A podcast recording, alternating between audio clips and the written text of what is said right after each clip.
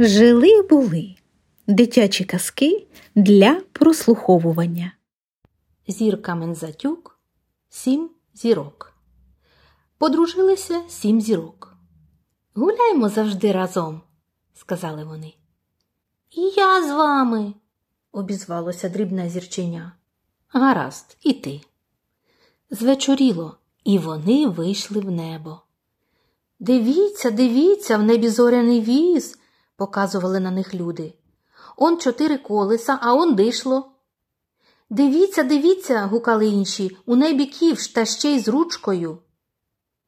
Та ж ні, то чарівна велика ведмедиця, казали ще інші. В небі є й мала ведмедиця, а ця велика. А дрібне зірченя не встигало за більшими зірками.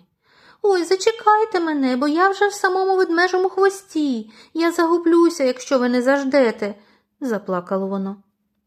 Передостання зірка пожаліла його і взяла до себе на плечі. Он кінь, а на ньому вершник, сказали про них люди. Але зірченя було таке мале, що не всі могли його побачити. Де, де вершник? перепитували ті, які не добачали. Ось і добре, засміялися на це зорі.